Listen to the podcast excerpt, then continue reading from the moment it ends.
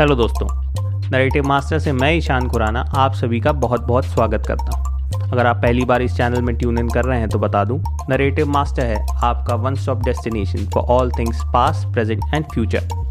हम अपने इस पॉडकास्ट में कुछ ऐसी शख्सियतों के बारे में बात करते हैं या फिर ऐसी पब्लिक फिगर्स के बारे में बात करते हैं जो हिस्ट्री में अपना एक मुकाम हासिल कर चुके हैं, और हम ये चाहते हैं कि आप उनसे थोड़ा इंस्पिरेशन ले सकें। और हमारा ये जो पॉडकास्ट है वो आपको कुछ ऐसी भी जानकारियाँ देने की कोशिश करता है जो आज हमारे समय में कुछ खबरें हैं, उनको हम एक अलग सा एंगल देने की भी ज़रूर कोशिश करते हैं कि आप उनके बारे में एक अलग विचार, एक अलग सोच रख सकें। तो आज हमारा जो ये पॉडकास्ट है वो एक ऐसे शख्स के बारे में है जो अपनी बहुत बड़ी बड़ी बिल्डिंग्स बनाने के लिए दुनिया भर में फेमस है। अगर मैं उस एक बिल्डिंग का नाम आपको बताऊं तो शायद आप फटाक से ही उनका नाम गेस कर लेंगे। तो बिल्डिंग का नाम है ताज महल, और उनको बनवाने वाले थे शाह जहां। जी हाँ, एक दो तीन चार मेरे ख्याल से पाँचवें मुग़ल शासक थे वो।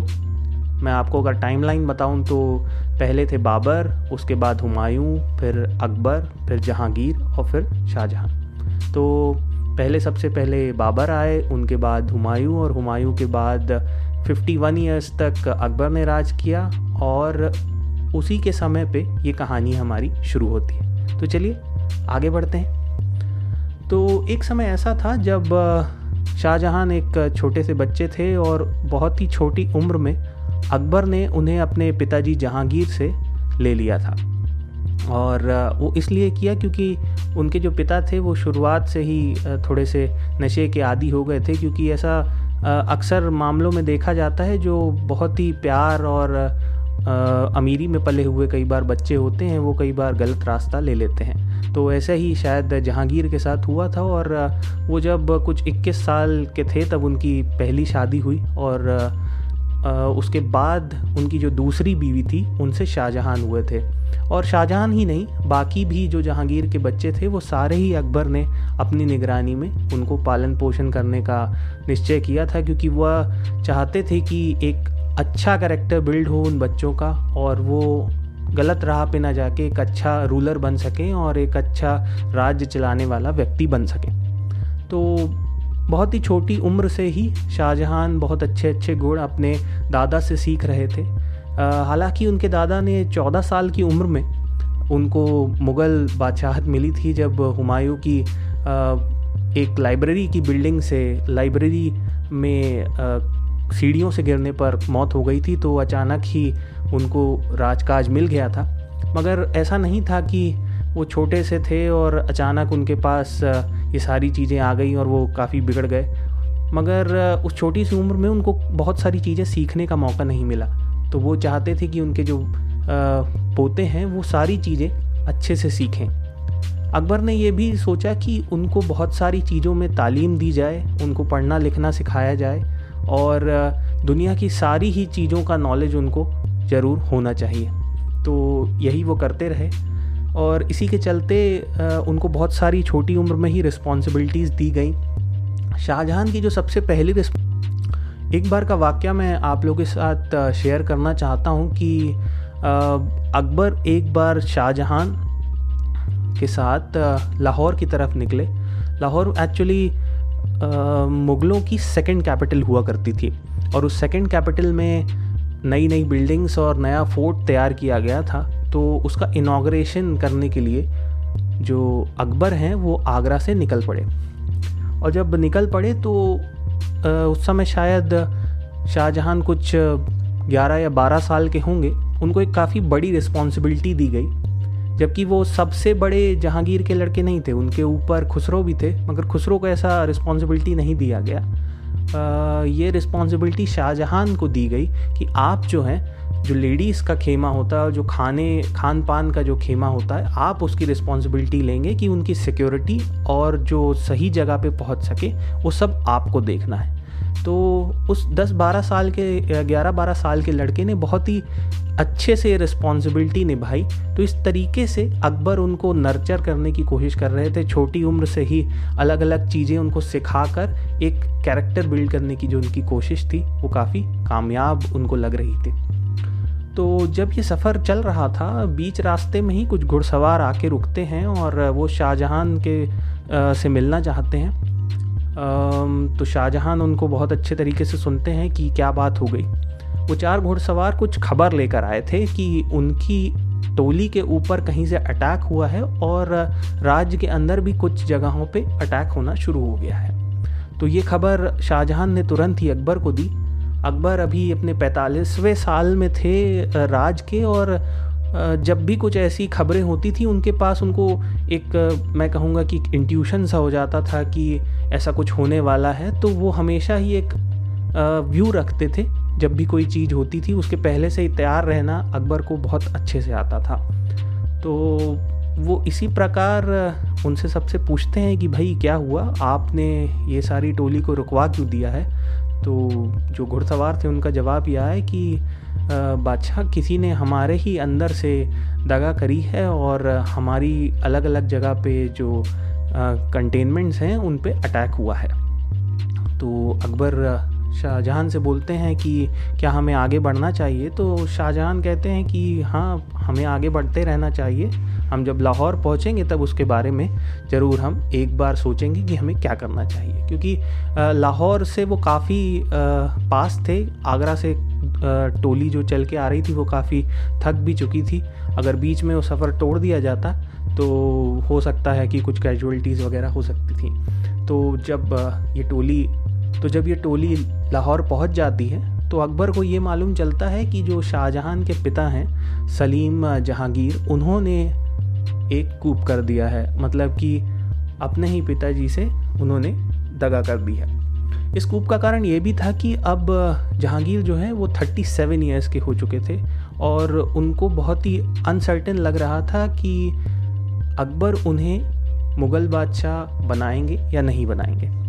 तो इस कारण से उनको ये लगा कि बेहतर है कि मैं अपने पिताजी के अगेंस्ट में कूप कर देता हूँ और उसमें जीत कर मैं फाइनली बादशाह बन जाऊँगा। तो जैसे कि मैंने आपको पहले बताया था कि अकबर अपने पोतों का अच्छे से ट्रेनिंग वगैरह कर रहे थे, वो इसलिए भी क्योंकि उनके जो तीनों ही बेटे थे मुराद, दानियाल और जहांगीर, वो तीनों ही नशे की आदतों से लिप्त थे और वो अकबर को बिल्कुल भी पसंद नहीं था कि ऐसी वो चीज़ें करते रहें। और बड़ा ही इरेटिक सा बिहेवियर था ये तीनों का।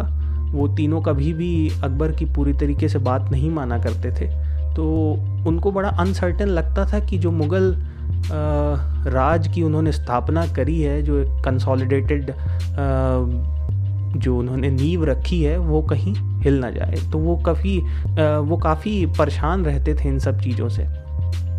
तो जब ये चीज़ हुई तो वो जानते थे कि इसको कैसे हैंडल करना है। तो कुछ समय तक तो वो शांत रहे। लाहौर से वापस होकर वो आगरा पहुंच गए। तो इस बीच में बहुत कुछ हुआ। जहांगीर इलाहाबाद के फोर्ट पर कब्जा कर लेते हैं और वहाँ पे अपने किले से ही नए सिक्के अपने नाम के जारी करने लगते हैं। साथ ही साथ वो जितने भी टैक्सेस वगैरह हैं वो आगरा ना पहुंचकर अब आ, उस जो एरिया से वो, क्योंकि उसके जस्ट बाजू में ही वेस्ट बंगाल था, तो वहाँ से जो कलेक्शन हो रहा था वो अब सारा का सारा जहांगीर अपने पास बुलवाने लग गए थे। और जो भी उसकी जो बात नहीं मानता था उनको बहुत ही गंदे तरीके से सज़ा दी जाती थी। तो ये काफ़ी ख़तरनाक था लोगों के लिए। वो काफ़ी टेरिफाइड हो गए थे कि ये कैसा राजा बनने वाला है जो कि लोगों को बहुत ही क्रूरता से उनकी बात ना मानने पर ख़त्म कर देता था। मगर जहांगीर वैसे देखा जाए तो एक नरम दिल इंसान थे, उनके अंदर ऐसा कोई बहुत ज़्यादा, मगर उनके जो नशा लेने की आदत थी उसके कारण उनका जो बिहेवियर था वो काफ़ी इरेटिक हो गया था। वो कभी बहुत ही सौम्य, कभी ऐसा करेंगे कि लोगों पे पैसे लुटाते ही चले जाएंगे, कहीं ऐसा करेंगे कि लोगों की एक छोटी सी गलती पर उनकी जान चली जाया करती थी। तो इस तरीके का उनका बिहेवियर हो गया था। तो लोग बहुत ज़्यादा सहमे और घबराए से थे। तो ऐसे करीबन करीबन दो साल निकल गए। अकबर और जहांगीर के बीच में पत्राचार चलता रहा, वो एक दूसरे से लेटर्स एक्सचेंज करते रहे, एक दूसरे को बताते रहे कि मैं क्या करने वाला हूँ, क्या नहीं करने वाला हूँ। और अकबर ने उनको बोला भी, आप सरेंडर कर दीजिए, आप एक बार वापस आ जाइए, हम बात ज़रूर कर लेंगे।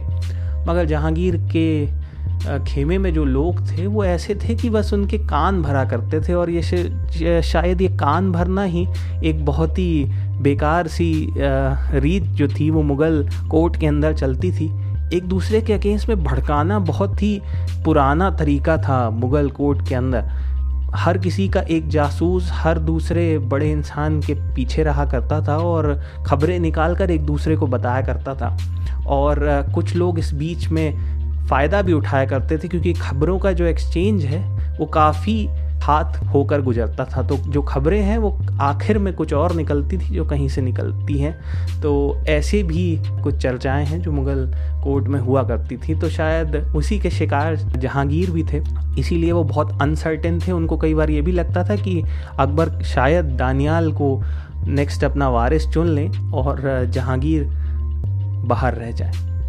तो एक दिन ऐसा होता है कि सतहत्तर ईयर्स की अकबर की मदर गुजर जाती हैं, और इससे अकबर बहुत ज़्यादा सैड हो जाते हैं और काफ़ी दुखी रहते हैं बहुत समय के लिए। तो उस बीच में जहांगीर के पास भी एक खबर पहुंचती है। जहांगीर भी अपनी ग्रैंड मदर को काफ़ी लाइक किया करते थे, तो उनको ये चीज़ ऐसी भी टच करती है कि अकबर ऐसे समय पे शायद थोड़े नरम होंगे, उनके साथ जाके अगर मैं कुछ बात करूं तो वो मेरी बातों को इग्नोर नहीं करेंगे। तो जहांगीर मौका देखते ही सीधे आगरा चले जाते हैं, और जब वो आगरा पहुंचते हैं तो अपने पिताजी को देखते हैं, और उनके साथ शाहजहान हैं। हमेशा शाहजहान की आदत थी कि वो अपने दादा के साथ ही रहा करते थे, हर मुकाम पे हर बड़े फैसले पे अकबर उनको साथ में रखा करते थे कि वो देखते रहें कि कैसे राजकाज चलता है। तो ये सारी गतिविधियाँ अकबर और शाहजहां और जहांगीर के बीच में हो रही थी। तो इसी बीच जब जहांगीर आते हैं और अकबर से बोलते हैं कि कैसे हैं आप, बहुत दिन हो गए आपसे मिले हुए, मुझे लगा कि आपसे एक मुलाकात कर लेनी चाहिए। तो इस पर अकबर का कहना था कि हाँ, मुझे भी आपसे कुछ बात करनी है, नेक्स्ट जो राजा बनना है उसके बारे में। तो जहांगीर की आंखों में एकदम से चमक आ जाती है। वो बोलते हैं कि वाह, ये तो बहुत बढ़िया हुआ। अंदर ही अंदर वो सोच रहे हैं, वाह ये तो बहुत बढ़िया हुआ, मैं बहुत समय बहुत अच्छे समय पर आगरा चला आया हूँ। तो ये सारा चीज़ उनके दिमाग में चल रहा है। तो अकबर बोलते हैं कि चलिए, यहाँ बहुत सारे लोग हैं, यहाँ नहीं बात करते हैं, एक कमरे के अंदर अपन चल के ये सारी बात निपटा लेते हैं। तो जहांगीर फटाफट उनके पीछे हो लेते हैं, और अकबर शाहजहां को थोड़ा सा दूर रहने को कहते हैं, आप यहीं रहिए, मैं आपके पिताजी से कुछ प्राइवेट में बात करना चाहता हूँ। तो दोनों एक तरफ एक कमरे की तरफ बढ़ने लगते हैं। तो अकबर बहुत ही बढ़िया से उनके कंधे पे हाथ रख के बोलते हैं कि तुम कैसे हो, बहुत दिनों बाद आए, तुम थोड़े से कमज़ोर लग रहे हो। ऐसी कुछ बातें उनके साथ करते हैं, और फिर आगे एक कमरा रहता है और उसकी तरफ अकबर इशारा कर देते हैं कि आप थोड़ी देर वहाँ जाके वेट कीजिए और मैं थोड़े सा कुछ काम निपटा के आपके पास वापस आता हूँ। तो वो बोलता है हाँ ठीक है ठीक है, मैं बिल्कुल चला जाता हूँ, और जाके बैठता हूँ। तो जैसे ही कमरे के अंदर जाते हैं और अकबर अपना मुंह घुमाते हैं और अकबर जहांगीर दूसरे कमरे की तरफ बढ़ते हैं, और ये जैसे ही होता है पीछे से दरवाजे बंद कर लिए जाते हैं। और ये अकबर की एक्चुअली में एक प्लानिंग थी कि जहांगीर को वापस फोर्ट में लाया जाए और उनकी जो नशे की और सब जो बेकार हरकतें हैं वो छुड़वाई जाएं। तो वो अकबर जो है जहांगीर को दस से पंद्रह दिन के लिए ऐसे ये कमरे में बंद करवा देते हैं कि उनकी नशे की जो लत है वो छुड़वाओ। तो इस तरीके से वो लत छुड़वाने का उनका ये एक वो रहता है। मगर मुग़ल कोर्ट है, यहाँ कुछ ना कुछ गतिविधियाँ धीमी धीमी चलती ही रहती हैं, कभी भी कोई भी चीज़ रुकती नहीं है। अब इसी बीच में जो सबसे बड़े बेटे हैं जहांगीर के, खुसरो, वो अलग ही प्लानिंग में चल रहे हैं। उनको लग रहा है कि मेरे पिताजी इतने कैपेबल नहीं हैं कि वो एक अच्छा राज्य चला सकें, और ये जो सारा कुछ है उनके जो दिमाग में डालने वाले हैं वो थोड़ी बहुत जो प्लानिंग है शायद उनको उनके मामा मान सिंह दे रहे हैं। जो मान सिंह हैं वो उनको समझाते हैं कि आप एक अच्छे राजा बन सकते हो, आपके पास सारा सपोर्ट है, मैं राजस्थान में दो चार किंगडम से आपसे बात करके आपके पास अच्छा सपोर्ट है, आप अकबर को एक बार कन्विंस कर लो कि आप राजा बन सकते हो। तो इसी बीच में खुसरो जाके अकबर को कन्विंस कर लेते हैं कि देखिए पिताजी की तो नशे की आदतें आप जानते ही हैं, और बाकी जो मेरे चाचा हैं वो अलग अलग जगह के गवर्नर हैं, उनको वही रहने दीजिए और आप मुझे राजा अपॉइंट कर लीजिए। तो अकबर बोलते हैं ठीक है, अब दस से पंद्रह दिन हो गए हैं, जहांगीर भी अब ठीक दिमाग में होंगे, मैं उनसे और आपसे दोनों साथ मिल के बात कर लेते हैं। तो खुसरो बोलता ठीक है, मैं इसके लिए तैयार हूँ। ठीक है, अकबर जहांगीर को बाहर निकालने का आदेश देते हैं। जब जहांगीर बाहर आते हैं तो वो उनके सिर पे खून सवार रहता है कि आप ये कैसे कर सकते हैं, किसी इंसान को कैसे कमरे में अंदर दस से पंद्रह दिन आप बैठ सकते हैं। तो अकबर जहांगीर को बोलते हैं कि आप शांत हो जाइए, आपका जो राजा बनने का जो सपना है वो शायद जल्दी ही पूरा हो जाए, आप दो मिनट ठंडी सांस लीजिए। तो जब वो सुनते हैं कि अरे अकबर मुझे राजा बनाने वाले हैं, तो वो बोलते हैं हाँ हाँ मैं बिल्कुल तैयार हूँ, मैं सारी नशे की गंदी आदतें मैं छोड़ दूँगा और मैं एक अच्छा राजा बन के दिखाऊँगा। जैसे ही ये वो बोलते हैं, अकबर उस पर एक और बात छोड़ देते हैं कि आपका जो सबसे बड़ा लड़का है वो भी राजा बनना चाहता है, और अब आप लोगों के बीच में मैं फ़ैसला कैसे करूँ, मुझे समझ में नहीं आ रहा। तो जैसे ही जहांगीर ये सुनते हैं कि खुसरो उनकी गद्दी पे कब्जा करना चाहता है, तो उनका खून और खौल जाता है, क्योंकि इतने दिन से तो वो वैसे ही बड़े परेशान और आ, ऐसी सब सिचुएशन में थे कि उनका दिमाग वैसे ही फिर चुका था। तो जैसे ही कुछ होता है तो वो एक दूसरे को अपशब्द बोलने लगते हैं, बहुत ही गंदे तरीके से एक से एक दूसरे से बात करते हैं कि जो बाप और बेटे का जो डिफरेंस है वो बिल्कुल ही ख़त्म हो जाता है। तो ये देख के अकबर उनको किसी तरीके से रोकते हैं, और रोक के बोलते हैं कि अब देखिए खून खून एक दूसरे से लड़ेगा और एक ही जैसा उसका होगा कि अपने लोग ही मरेंगे, तो बेहतर है कि हम इसको किसी और तरीके से सुलझा लें। तो इसमें अकबर का ये सजेशन था कि आप दोनों ही अपने अपने एक हाथी ले आइए। अब दोनों ही जब आप अपने एक हाथी ले आइए, जो हाथी जीतेगा उसको मुगलिया राजगद्दी मिल जाएगी। तो फैसला हो जाता है, दोनों ही इस पर हामी भर देते हैं कि हाँ जी ठीक है, चलिए हम दोनों ही इस पर मोहर लगा देते हैं और कल अपने अपने हाथी लेके आ जाते हैं। तो नेक्स्ट डे फैसला अब दो हाथियों पे है कि भाई जो जीतेगा उसको मुग़ल राजगद्दी मिल जाएगी। तो इस प्रकार दोनों ही अपने हाथी लेकर आते हैं। यहाँ खुसरो के दिमाग में चल रहा है कि मैं कुछ तरीके से फटाके वगैरह फोड़ूं कि दूसरा हाथी डर जाए, क्योंकि काफ़ी समय से जो एक दूसरी तरफ का हाथी है उसका नाम अपूर्वा है, और वो बहुत सारे जंगों में एक एक्सपर्ट हाथी रह चुका है, काफ़ी सारी जंग उसने अकबर के साथ लड़ी है। वही हाथी जहांगीर लेके आ जाते हैं, और इस तरफ खुसरो के पास एक उनके मामा साइड से, एक जयपुर साइड से उन्होंने एक उदयपुर सॉरी जयपुर नहीं उदयपुर का एक हाथी है जो उनको गिफ्ट किया था, वो लेकर मैदान पे उतर आते हैं। वो थोड़ा सा न्यू हाथी था और वो सोचते हैं कि नया हाथी है, बुढ़े हाथी को जल्दी ही हरा देगा। तो ये सारी प्लानिंग उनके दिमाग में चल रही रहती है, और दोनों ही एक दूसरे से दोनों ही हाथी एक दूसरे के सामने जब आते हैं तो कुछ क्षणों के अंदर फैसला हो जाता है। जो अपूर्वा जो हाथी है जहांगीर का, वो बहुत ही जल्दी खुसरो के हाथी को परास्त कर देता है, और कुछ ही क्षणों के अंदर फैसला हो जाता है कि गद्दी किसको मिलनी है।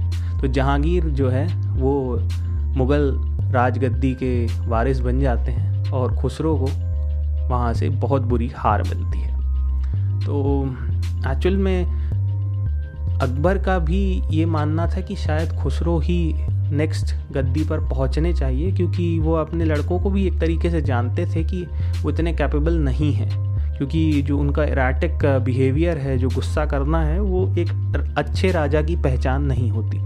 तो इससे वो काफ़ी हर्ट हो जाते हैं, जो उस दिन की हार थी खुसरो की वो उनके दिल पे लग जाती है।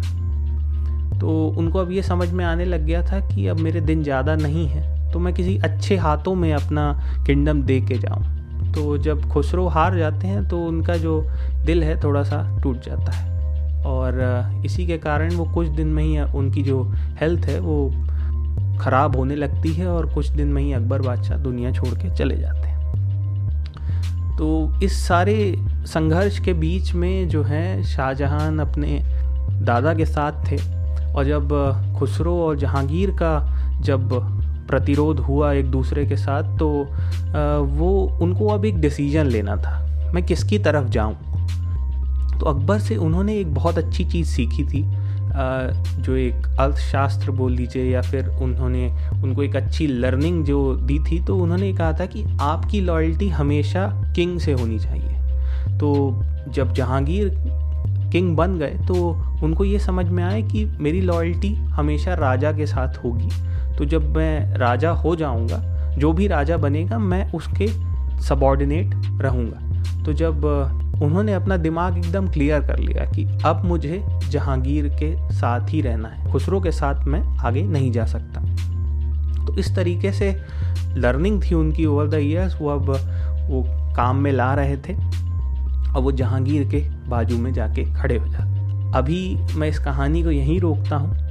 जो आगे का शाहजहां का सफ़र है वो उसकी बात हम अगले एपिसोड में करेंगे। उम्मीद करता हूँ ये आपने एपिसोड सुना होगा और आपको काफ़ी पसंद आ रहा होगा। और मैं ये भी चाहता हूँ कि जो मेरे सुनने वाले श्रोता हैं वो अपने घर पे ही रहें, क्योंकि अगर आप घर पे ही रहेंगे तो आप स्वस्थ रहेंगे। तो उम्मीद करता हूँ हम लोग इसी तरह मिलते रहेंगे। तो इस बार के लिए सुनने के लिए बहुत बहुत धन्यवाद। अगली बार नेक्स्ट एपिसोड में ज़रूर मिलेंगे। धन्यवाद।